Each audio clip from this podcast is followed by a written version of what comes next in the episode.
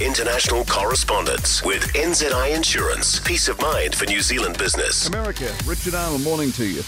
Morning, Mike. So, Supreme Court, big call. Uh, yeah, the spotlight is often on these folks, isn't it? Last year it was abortion. This time it's race with the uh, uh, highest court in this country and its a solid conservative majority, including the three Trump appointees, tossing another burning ember into the politics here. They're outlawing the recognition of race in recruiting for universities and colleges. So they're rolling back a 45 year legal precedent allowing for race to be considered in part when it comes to who should get into uh, the top schools and hopefully um, you know, open your way to earning big money. Of course, these days probably a plumber will uh, earn more than a um, uh, university graduate, but who knows. President Biden, as you say, is condemning today's court move. I strongly, strongly disagree with the court's decision. Well, Biden says money and power factor in, so why shouldn't fairness and um, this country's sordid century of slavery and uh, racial segregation that followed? Uh, says Biden about all of this. Students from the top 1% of family incomes in America are 77 times more likely to get into elite college. Well, asked uh, as he left the room uh, if this is a rogue court, he said, well, it's not a normal court. So that was an interesting remark. The court's Chief Justice, John Roberts, says affirmative action has uh, involved racial stereotyping. He says if current students want to claim racial suffering, they need to do so individually. But he says that's not a way to get around this court move, which basically guts affirmative action. Republicans are celebrating. Former President Trump saying this is, quote, a great day for America. And uh, he claims he was the instigator, uh, given his three court picks. The court decision itself, well, it's a scorcher.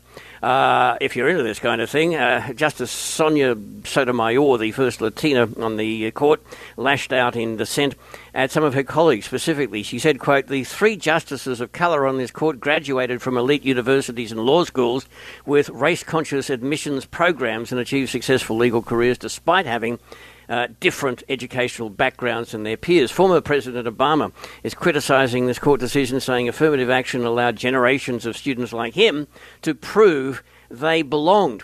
On the court, African American uh, Justice Clarence Thomas Long has had a different take on all of this. He sided with the other conservatives today, as expected, to overturn affirmative action, which is something he long has opposed because he got into Yale when they first introduced uh, affirmative action back in the early 70s. He was largely isolated at uh, Yale. Uh, he was a bit of a hippie, no one talked to him. And then uh, he was offered no high paying legal jobs when he graduated. And in his memoir, he said he peeled a 15 cent price sticker off a package of cigars, I guess that was the price then, and stuck it on the frame of his law degree to remind himself of the value of the Yale degree. Then later, of course, he signed on with the Reagan White House, which sought him out as that rare creature, a black conservative, then gave him the uh, judicial post, which later turned into his Supreme Court gig. He says uh, little in court because uh, seemingly, um, uh, so it is said, he's embarrassed by his black southern accent. Now, he's in the midst of a scandal for accepting free trips from a conservative billionaire lobbyist. So, who pulls themselves up by the bootstraps, who gets a helping hand. Give us an update on Madonna.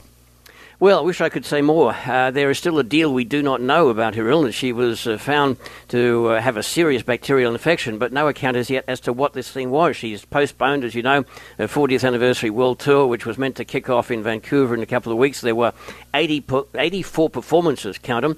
Uh, what we do know is that she was found unconscious in New York, then taken to intensive care where she was intubated. So a tube was uh, placed into her mouth or nose to clear the way so she could breathe more easily. Some of the tabloids now are saying that family members were extremely worried. So a real scare. You have a good weekend, mate. Richard Arnold back on Monday morning.